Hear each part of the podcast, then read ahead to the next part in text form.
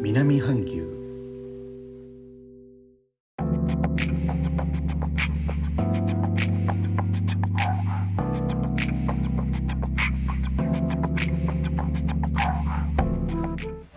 インドネシアから高野です。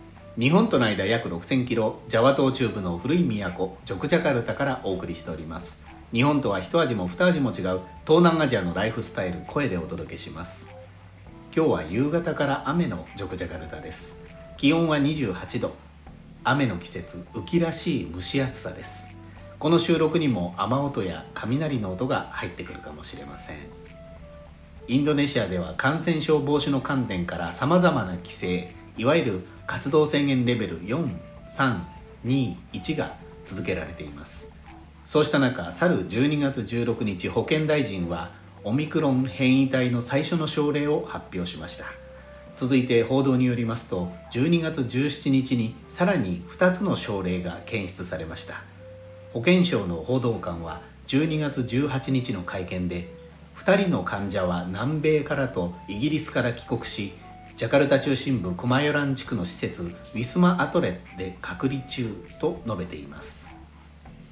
ウィスマ・アトレは2018年にジャカルタで開催されたアジア競技大会とアジアパラ競技大会の選手村です。2020年3月以降感染症患者の収容施設として転用されています。これでインドネシア国籍の3人のオミクロン株感染が確認されましたが最初の感染1例目についての経緯も分かってきました。保健省の調査によれば1例目の患者の職業はウィスマ・アトレットの清掃員。海外渡航歴がないのでウィスマ・アトレットに隔離された海外から来たインドネシア国民から感染したと結論付けることができる。つまり過去14日間にウィスマ・アトレットで陽性だった症例を追跡した結果2021年11月24日から12月3日までの間に隔離された海外からの169人のうち11月27日にナイジェリアから到着したものの可能性が高いとのことです。また移動を減らしマスクを着用し続け石鹸で頻繁に手を洗い距離を保つ。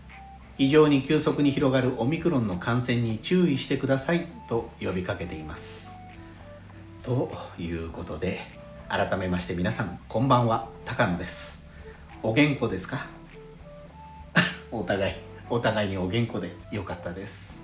こうした事態を受けて今日のインドネシアの閣議では対策が議論された模様ですが現状2021年12月24日から2022年1月2日の期間は移動規制があり国内旅行者は2回のワクチン接種が完了している証明を提示する必要があります。また出発前最大 1×24 時間以内に検体が採取された迅速抗原検査の結果で陰性の証明も必要です。12歳未満の乗客については出発前最大 3×24 時間以内に検体が採取された PCR 検査の結果が陰性であることを示す必要があります。成人または17歳以上で医療上の理由で接種を受けていない。必要回数の接種をしていない乗客は移動が制限されます。オミクロンがオミクロンが来てしまったからしょうがないんだけど何もなければ楽しいクリスマスがもうすぐだ。いえ私は特に何も予定はないんですがサンタさんはそんな和田すにもプレゼントを持ってきてくれるんだっぺが。でもサンタさんが来たら起きてワクチンの接種証明書を見せてもらわないと。ねえ。最後までお聴きいただきレターコメントもいつもありがとうございます。インドネシアから高野でした。それではインドネシア語でのご挨拶。またお会いしましょう。参拝順払い。